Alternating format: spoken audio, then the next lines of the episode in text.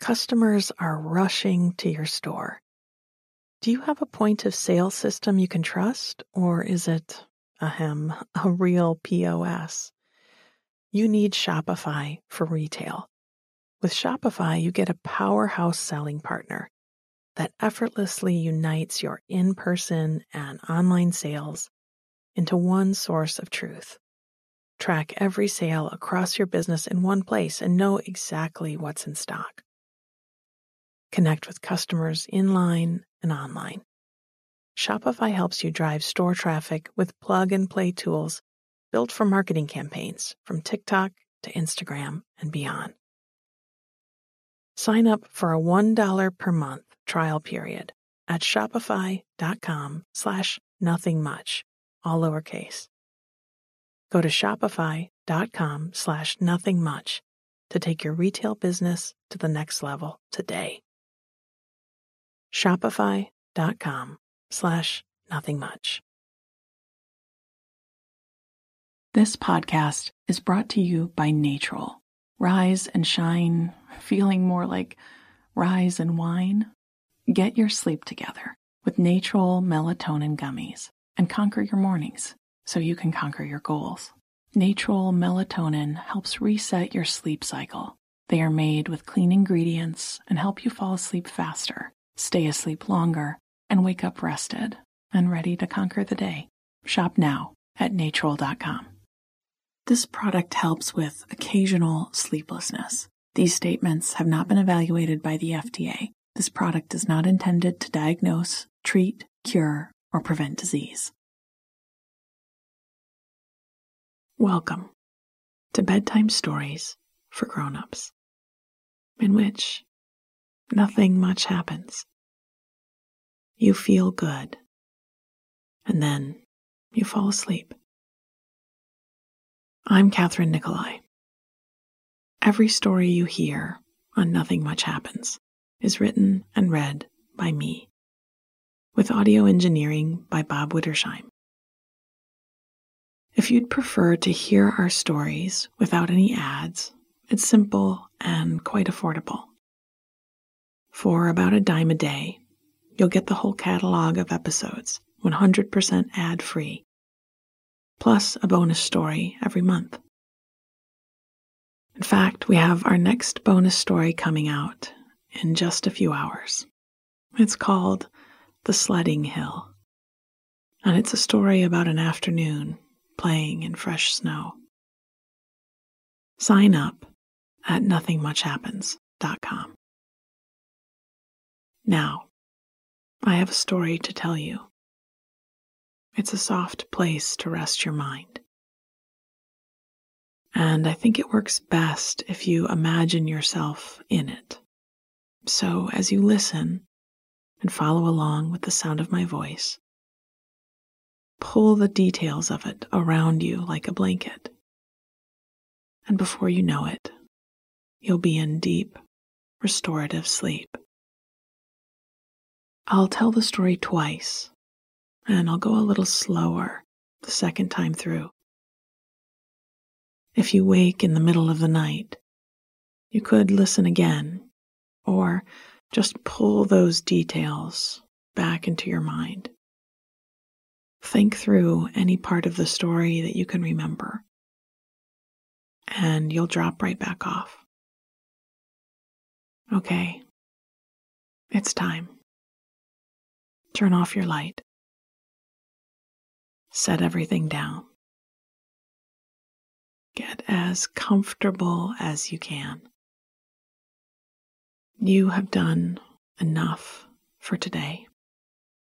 Truly, it is enough. Take a deep breath in through your nose and out through your mouth. Again, slow in and with sound out. Good. Our story tonight is called Opening Night, and it's a story about the moments before the curtain rises. It's also about flowers in the green room, the electric feeling of stepping out from the wings, and an armful of programs waiting to be passed out. Opening night. We had a few hours yet, and most everything was done. The costumes were hanging in the dressing rooms. The lights were set.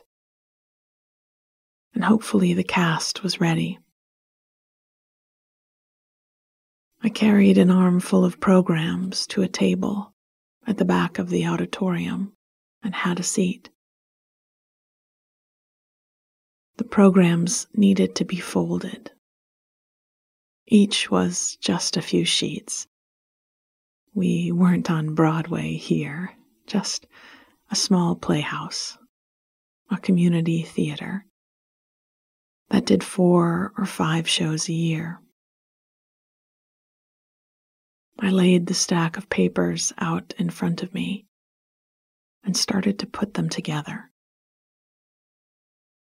lining up the sheets and clapping the edges of the pages against the table to even them out. Then finding the middle seam and creasing it tightly with my thumbnail, and tucking the finished version in a box for our ushers to reach into later tonight. I liked having the empty theater to myself. I wasn't going to be treading the boards tonight. I was just helping wherever I was needed.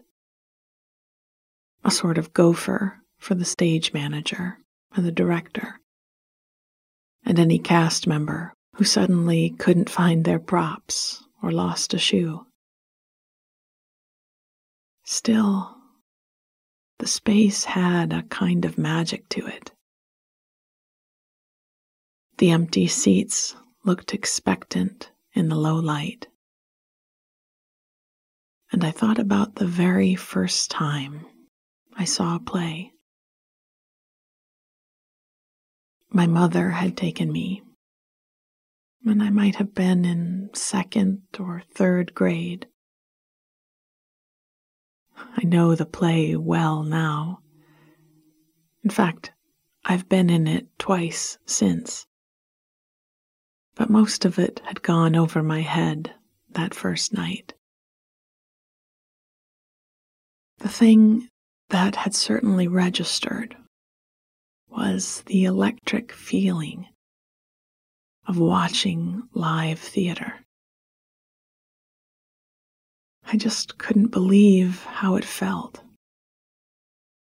how it looked, how different it was from a movie or show on TV.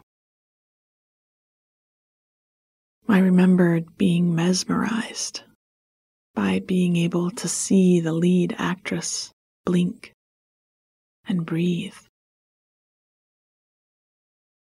I was close enough to hear every step and sound the cast made. I carried the box of ready programs over to a tiny alcove beside the door and set them in there, ready for showtime. Then walked through the aisles of seats to the third or fourth row and scooted along to the middle seat. I pressed the seat down behind me and sat. This might be the very spot I'd sat in for that first show. I leaned back and looked up at the ceiling. It was high and dark, and I could just make out some of the light fixtures that, in a couple of hours, would flood the stage and make the people sitting in these seats forget for a while about anything besides what they saw before them.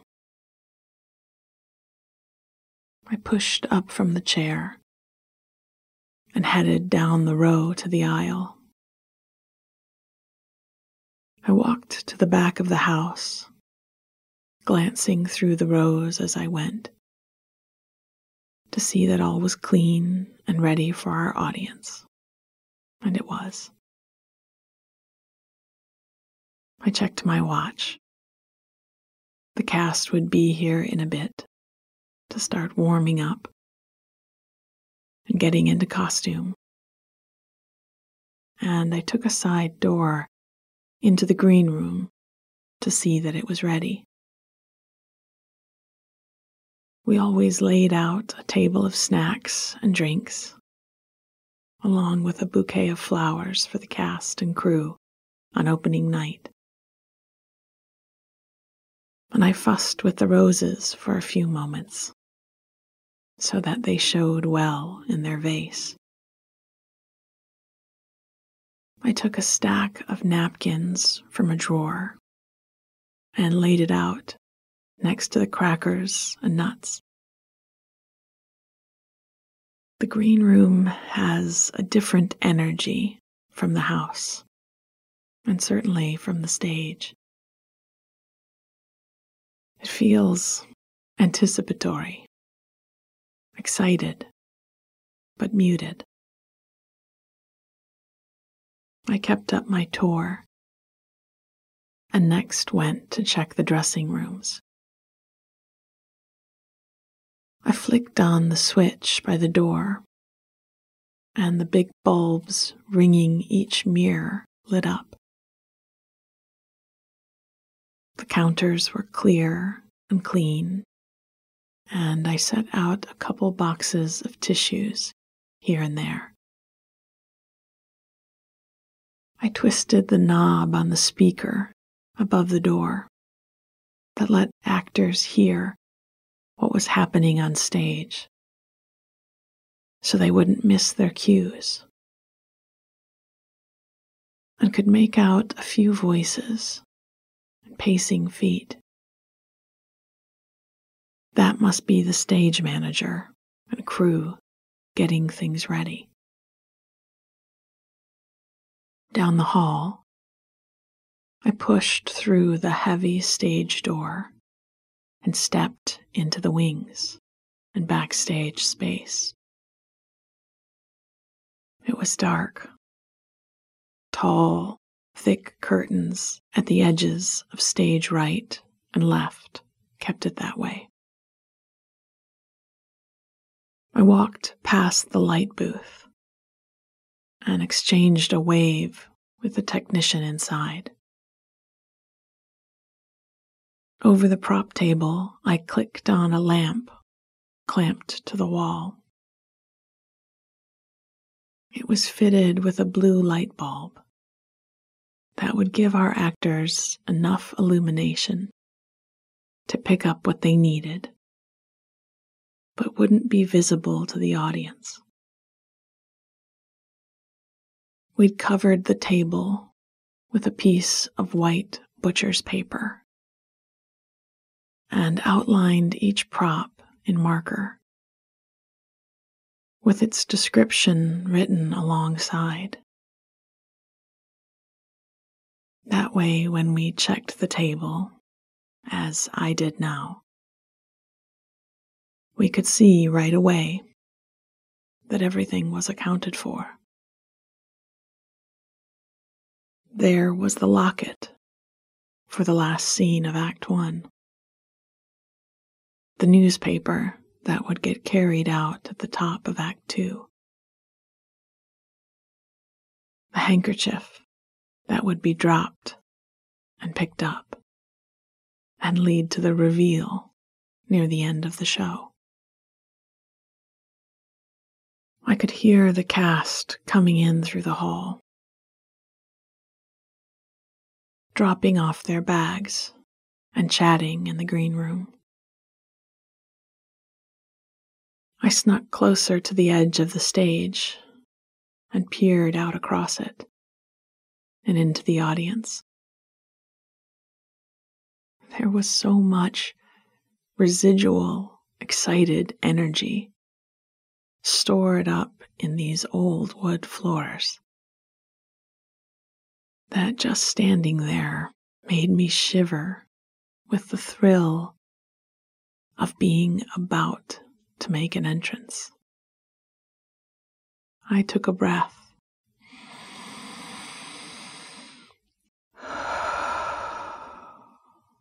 As if I were really preparing for such a thing. Then stepped out and crossed to center stage.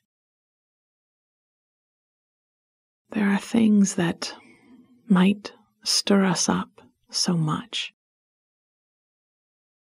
push us past what we thought we were capable of, and even frighten us a bit,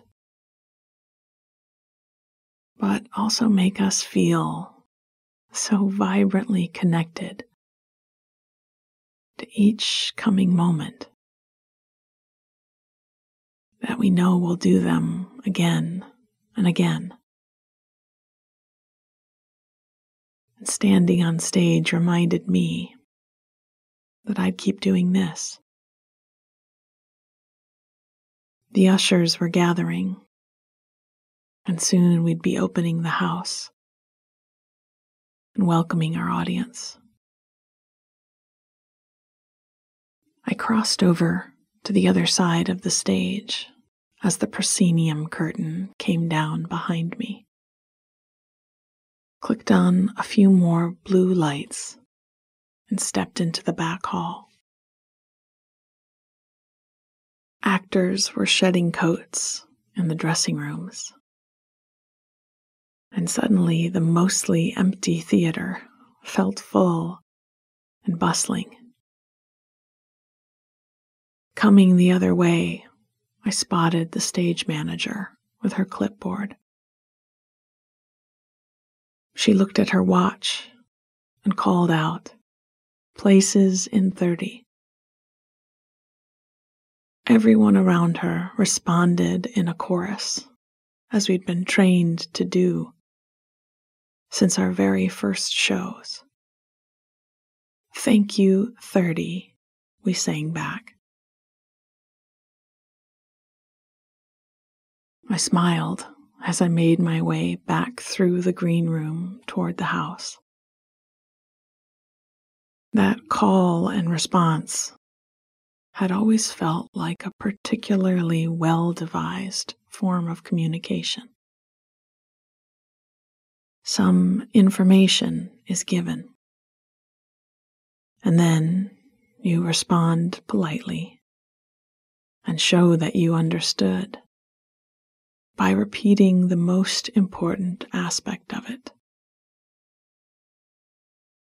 I tried to make a habit of it when some message came my way to say thank you and acknowledge the vital missive. Now, here, being part of something I loved. I pushed through the doors and signaled to the ushers to open the house. I thought, thank you, opening night. Opening night. We had a few hours yet, and most everything was done. The costumes were hanging in the dressing rooms. The lights were set, and hopefully the cast was ready. I carried an armful of programs to a table at the back of the auditorium and had a seat. The programs needed to be folded. Each was just a few sheets. We weren't on Broadway here, just a small playhouse, a community theater that did four or five shows a year. I laid the stack of papers out in front of me and started to put them together, lining up the sheets and clapping the edges of the pages against the table to even them out. Then finding the middle seam and creasing it tightly with my thumbnail and tucking the finished version in a box for our ushers to reach into later tonight. I liked having the empty theater to myself.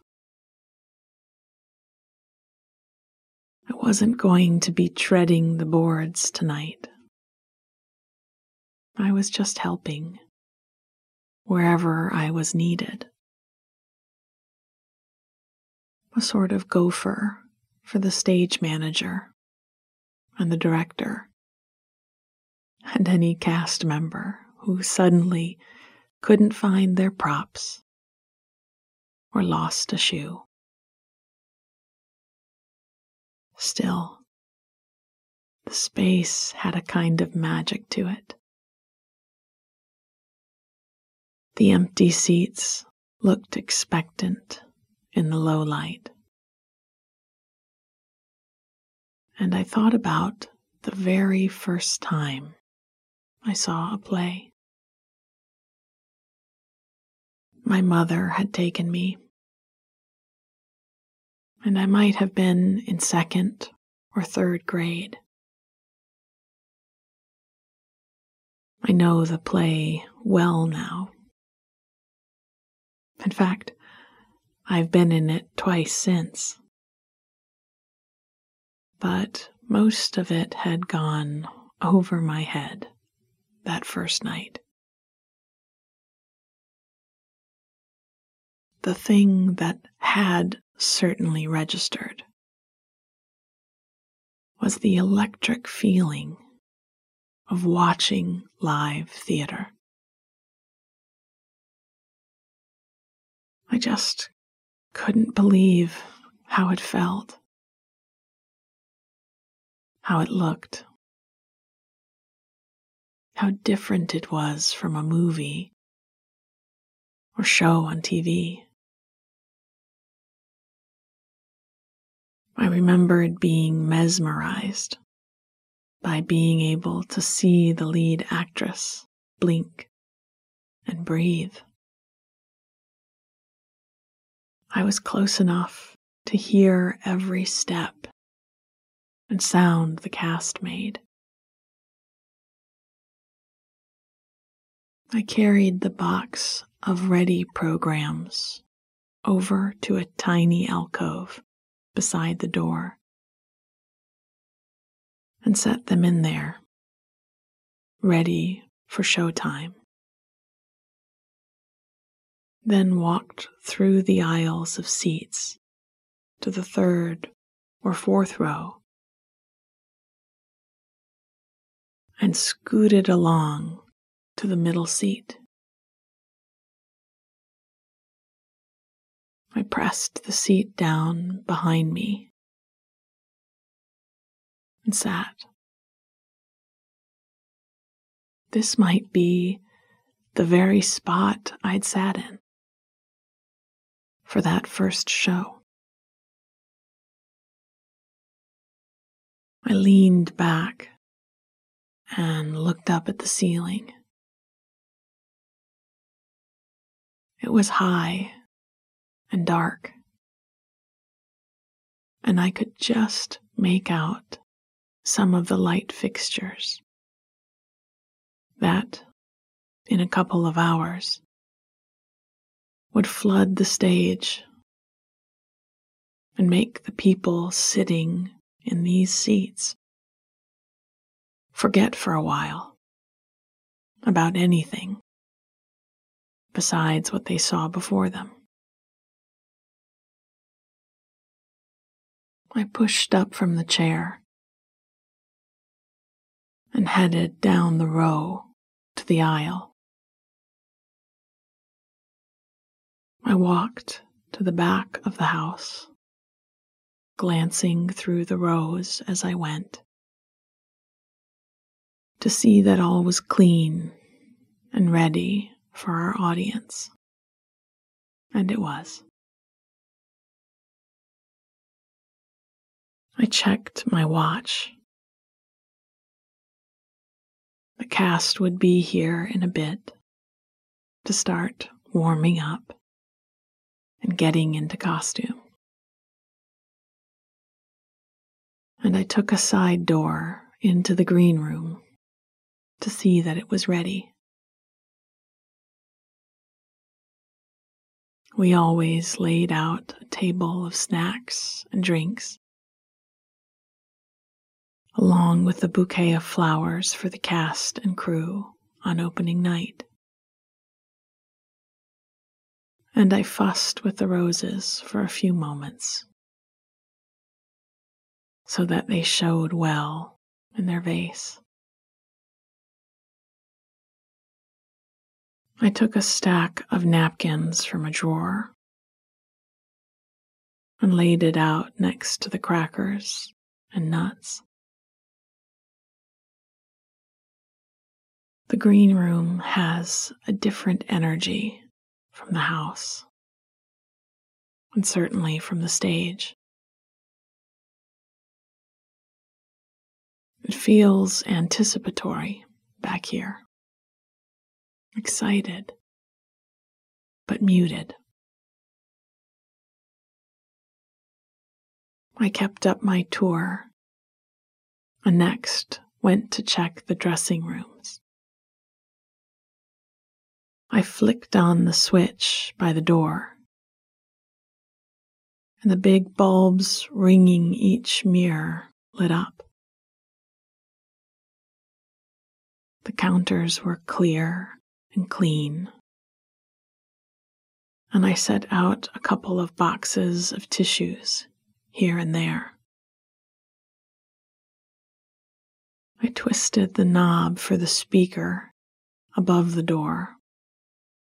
That let actors hear what was happening on stage so they wouldn't miss their cues and I could make out a few voices and pacing feet.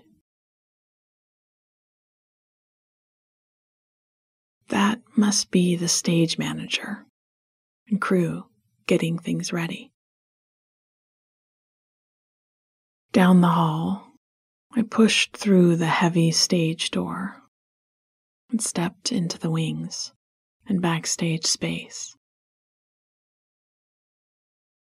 It was dark. Tall, thick curtains at the edges of stage right and left kept it that way. I walked past the light booth and exchanged a wave with the technician inside.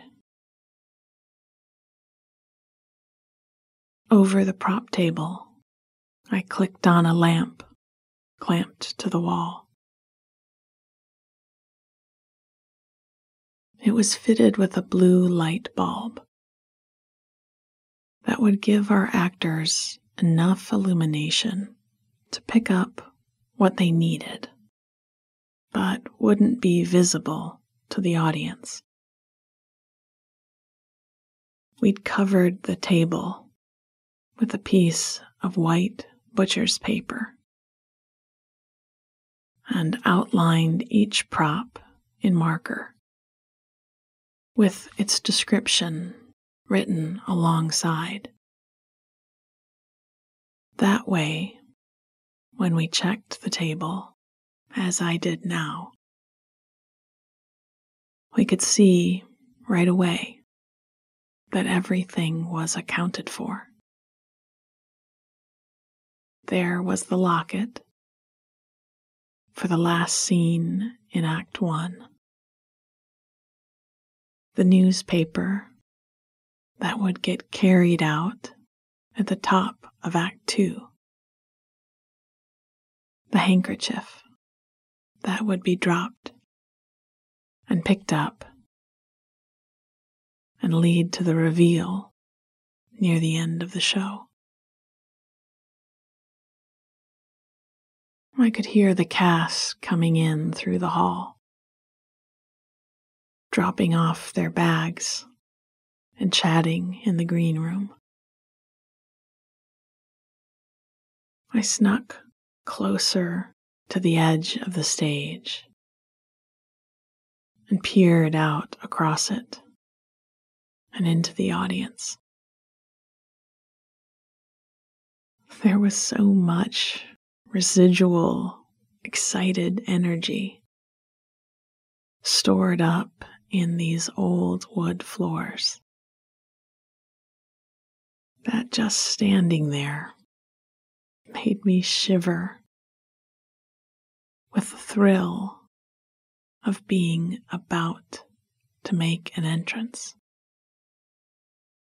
I took a breath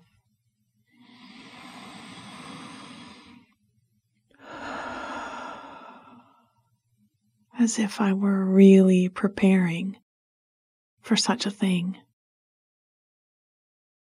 Then stepped out and crossed to center stage.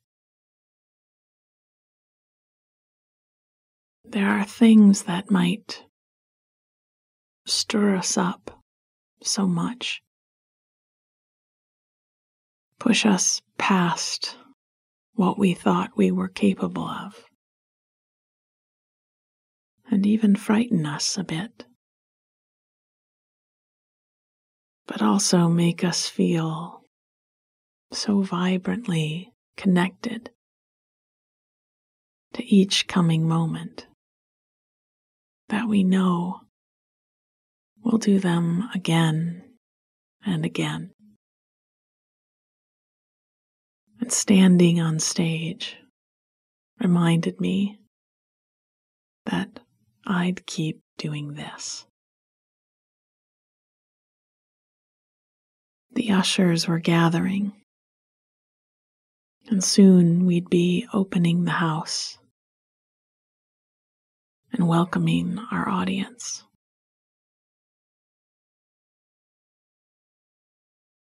I crossed over to the other side of the stage as the proscenium curtain came down behind me. Clicked on a few more blue lights and stepped into the back hall. Actors were shedding coats in the dressing rooms. And suddenly, the mostly empty theater felt full and bustling. Coming the other way, I spotted the stage manager with her clipboard. She looked at her watch and called out, Places in 30. Everyone around her responded in a chorus, as we'd been trained to do since our very first shows. Thank you, 30, we sang back. I smiled as I made my way back through the green room toward the house. That call and response had always felt like a particularly well devised form of communication. Some information is given, and then you respond politely and show that you understood by repeating the most important aspect of it. I tried to make a habit of it when some message came my way to say thank you and acknowledge the vital missive. Now, here, being part of something I loved. As I pushed through the doors and signaled to the ushers to open the house, I thought, thank you, opening night. Sweet dreams.